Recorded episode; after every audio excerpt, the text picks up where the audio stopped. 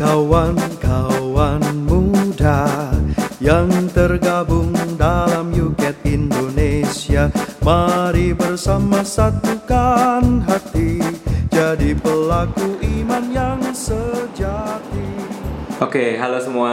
Selamat datang kembali di podcast Berziarah Fit UCAT Indonesia. Karena semua kita adalah peziarah Baik lagi bareng saya William. dan saya Willem Ya, serta saya Romo Putranto, Romo Uut. Iya. Oke. Nah, kalau di episode sebelumnya kita sudah banyak membahas tentang sejarah dari kardinal ya dan Ya.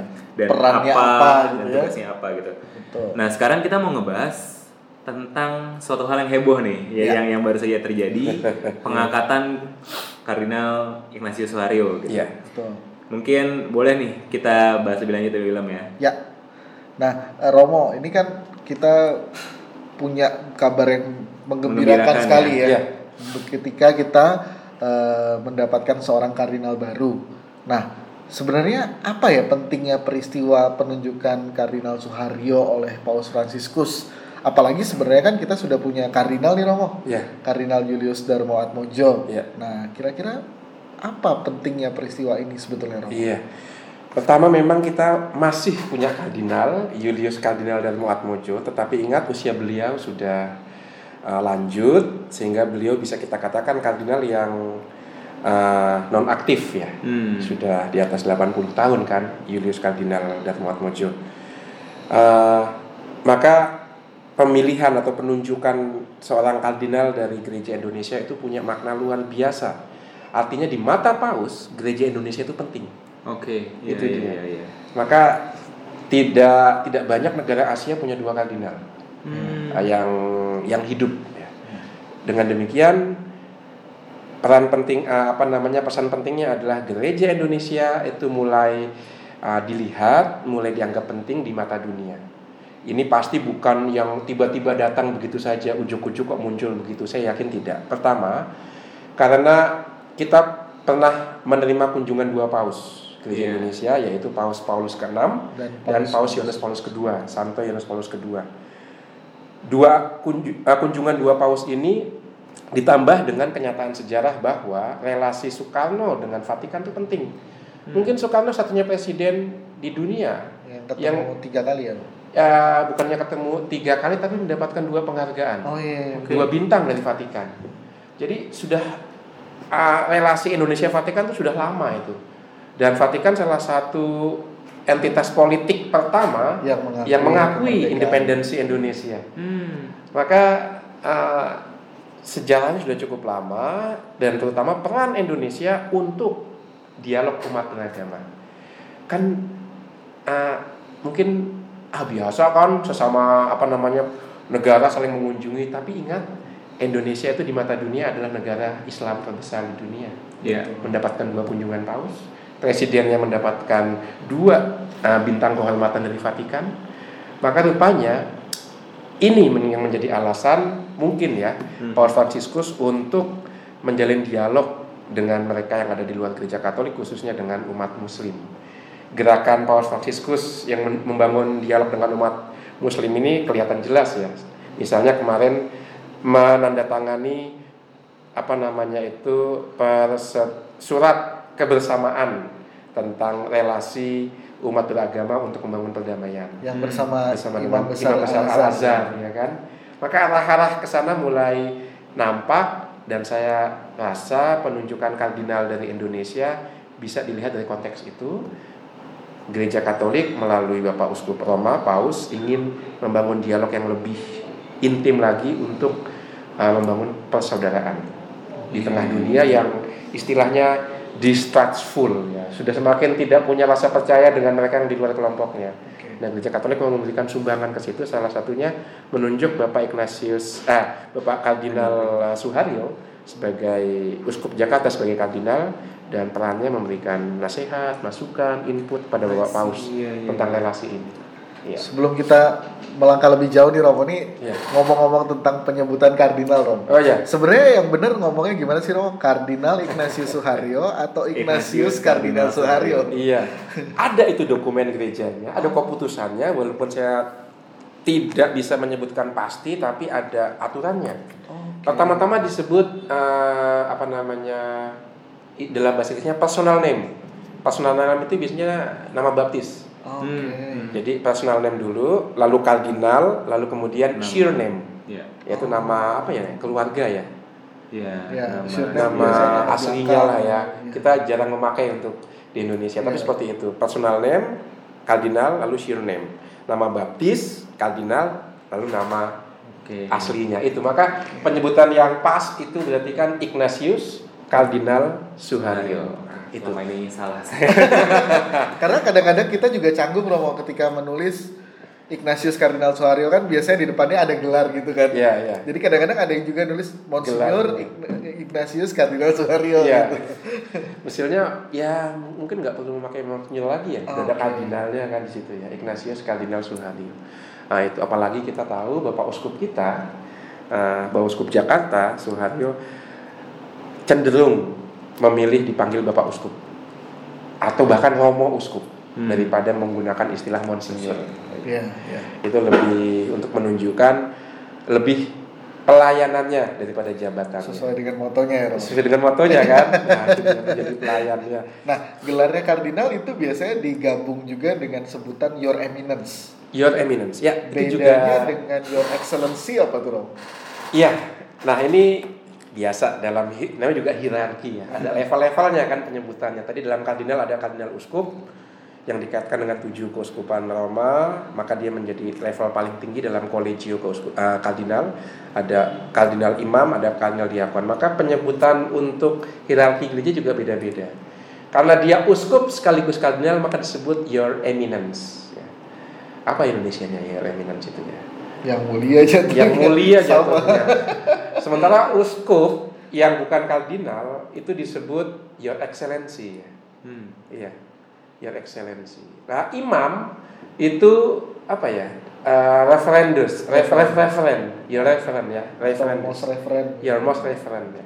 Jadi memang ada level-levelnya untuk menunjukkan perbedaan itu. Your referend, your excellence, your eminent untuk paus tahu mungkin. Uh, Your Holiness. Your holiness itu paling tinggi udah. His Holiness. lebih dekat dengan apa namanya makan kan vikar Kristi ya wakil Kristus maka dekat dengan sang yang kudus sendiri nah jadi ah itu manusiawi sebenarnya sih ya Iya. untuk menunjukkan level apa tingkatan-tingkatan hierarki itu manusiawi saja nanti ketika kita membahas soal uh, uskup mengapa kok ini terjadi karena memang dalam sejarahnya bentuk pemerintahan dalam gereja Katolik itu ngikutin apa yang sudah ada di masyarakat Hmm. apa yang sudah efektif ada di masyarakat. Maka eh, ketika gereja masih terbatas dalam lingkungan Yahudi, ya udah sistem masyarakat Yahudi yang dipakai. Tapi mulai abad keempat, ketika gereja di luar Yahudi lebih dominan, maka sistem pemerintahan kekaisaran Romawi yang dipakai. Maka hierarki gereja sampai sekarang yang modern ini itu jejak-jejak rekam jejak dari sistem pemerintahan Romawi. Nah, jadi seperti itu sejarahnya. Maka ada penyebutan yang macam-macam. Tapi seperti saya katakan, Uskup Agung Jakarta lebih mau mendaratkan panggilan itu dengan Romo Uskup atau Bapak Uskup. Iya. I see. Beliau lebih prefer ke sana. Oke, kalau kita kembali lagi ke penunjukan uh, Monsignor Suharyo sebagai kardinal, Ya, uh, yang menarik adalah tiga kardinal kita itu semua punya latar belakang yang sama. hmm, ya, Uskup Agung Semarang gitu loh. ya. Nah, kira-kira nih Rom, Hmm. ada pengaruhnya nggak sih eh, perihal itu atau sebenarnya nggak nggak ada pengaruh langsung sebetulnya? Ah, bagaimana pengaruhnya ya? Tidak ada pengaruh langsung. Saya yakin tidak ada pengaruh langsung. Tapi ingat, uskup yang uskup agung yang diangkat menjadi kardinal dari Indonesia sekarang ini kan uskup agung Jakarta. Hmm. Dua memang dulu uskup agung Semarang, tapi Bapak Uskup Suharyo kan ditunjuk menjadi kardinal ketika dia ada di Jakarta, walaupun pernah menjadi uskup agung Semarang. Saya lebih mengkaitkannya dengan bukan dengan keuskupan agung Semarang, tapi dengan eh, pelayanan beliau di konvensi wali gereja Indonesia. Karena itu menjadi apa ya standar untuk penunjukan banyak kardinal, yaitu ketua konvensi wali gereja setempat. Sebagai contoh, kardinal dari Perancis eh, itu juga ketua eh, konvensi wali gereja Perancis yaitu Uskup Agung Paris. ya. Oh, Biasanya seperti itu. Maka misalnya nanti ada Uskup Agung dari Medan ya, dia jadi ketua KWI. kemungkinan besar beliau yang akan ditunjuk menjadi kardinal juga. Karena sebagai ketua konferensi wali gereja, beliau kan dituakan di antara uskup-uskup lainnya.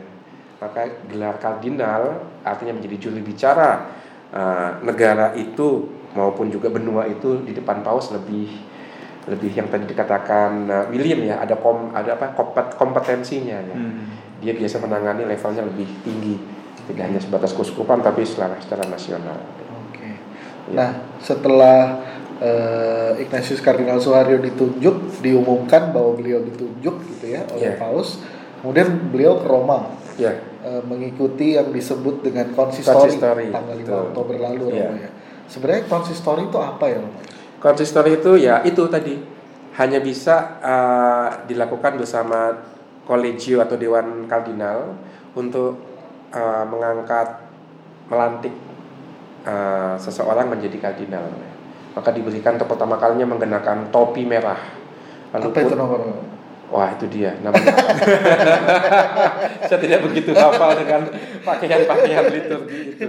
Mungkin nanti bisa kita tambahkan dalam podcast ada jambul-jambul. Ada jambul-jambulnya. Itu sebenarnya jambul-jambul itu dipakai oleh setiap hierarki bisa kok setiap klerus. Oh. Imam juga bisa tapi warnanya beda. Hitam ya. Imam hitam. Uskop itu yang apa namanya ya. ungu, violet. violet gitu ya, lalu kardinal itu merah. Jadi imam juga bisa sebenarnya memakai itu, bahkan diakon juga bisa. Hierarki paling rendah bisa memakai topi topi topi itu okay. ya. Saya lupa namanya, tapi ya itulah. Tapi saya yakin eh, nggak uh, akan sering dipakai ya. ya itu dia. Yang menarik, yang menarik adalah uh, Bapak Uskup Agung Jakarta kita itu kemudian Uh, dengan dilantik, dilantik istilahnya, bukan ditahbiskan ya. Mm-hmm. Karena tahbisan paling tinggi selesai di uskup. Oke. Okay. Maka kardinal itu tidak ditahbiskan menjadi kardinal tapi dilantik. Kalau paus gimana dong? Dilantik juga? Paus juga diangkat, tidak ada tahbisan paus, paus. ya. Karena paus mau tidak mau dia tahbisannya uskup Roma menjadi uskup Roma, diangkat menjadi sebagai uskup Roma itu. Uh, nah kalau uskup itu mentahbiskan imam, lalu uskup agung atau duta besar Vatikan mentahbiskan orang menjadi uskup Nah, Paus sebagai ketua kelas para uskup ditahbiskan siapa? Bingung ya.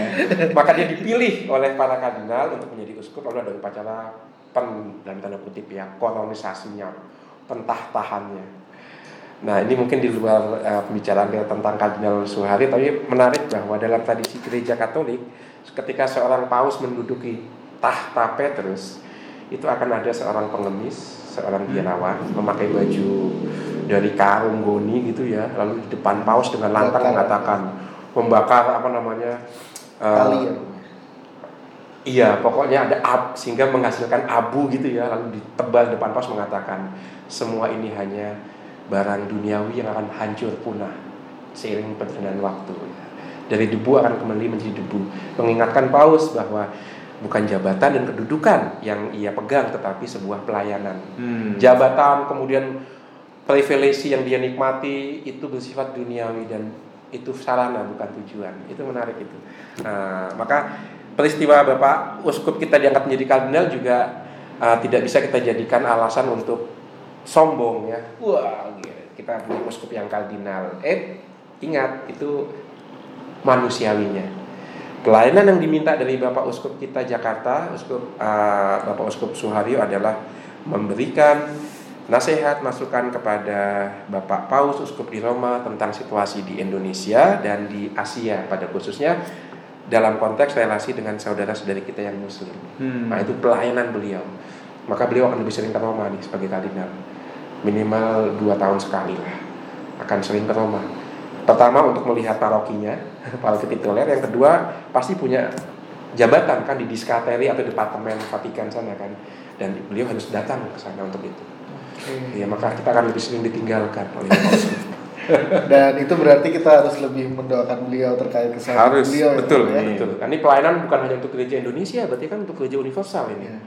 Ada ada tanggung jawab dan panggilan yang lebih luas lagi. Maka harus lebih sering didoakan. Oke.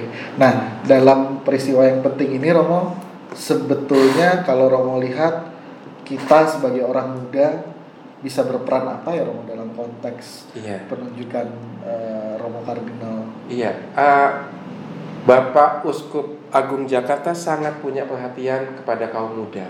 Ya, dia eh, sebagai contoh kecil saja, saya tinggal di Seminari Tinggi Kosmonaut Jakarta ya. Beliau tidak berpikir dua kali ketika kami minta waktu beliau untuk misalnya memulai satu peziarahan yang dimulai oleh para frater selalu menyediakan waktu untuk untuk itu bahkan selalu minta diingatkan untuk bertemu dengan para frater wawancara pribadi per pribadi Wow. Hmm. Nah itu perhatian beliau untuk uh, tunas-tunas muda di panggilan, tapi juga kaum muda pada umumnya. Maka apa yang bisa sumbangan anak muda adalah pertama, ya menjadi anak muda yang Katolik, betul-betul punya akar pada iman Katolik, betul-betul tidak hanya melakukan tapi pelan-pelan belajar memahami apa itu gereja Katolik, apa itu sakramen-sakramen yang dirayakan. Jadi semacam mengatakan dalam tanda kutip gereja Katolik menjadi akar budaya kita, Oke. cara berpikir kita di situ. Maka dengan begitu anak muda Katolik di Jakarta dan di Indonesia bisa masuk melalui pintu anak muda pada umumnya, tapi membawa mereka keluar melalui pintu iman Katolik. Luar biasa. Itu dia.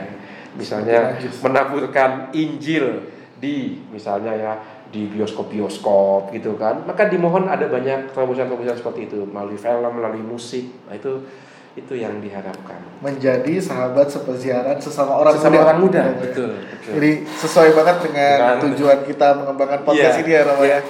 Oke, kita udah membahas dalam banget Will Iya. tentang penunjukan Ignatius Kardinal Suharyo. Jangan salah lagi ngomongnya.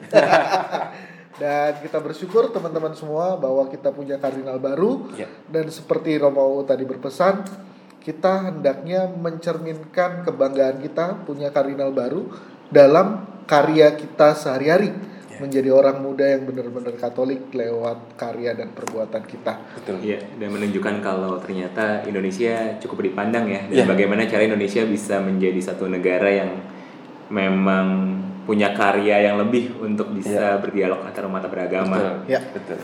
Oke, jadi sampai di sini dulu jumpa kita dalam podcast peziarah terkait dengan bahasan kardinal. Ya. Sampai di sini saya Willem. Saya William. Saya Romo Uut. Kita jumpa lagi dalam podcast peziarah berikutnya. See you next time. Bye. Indonesia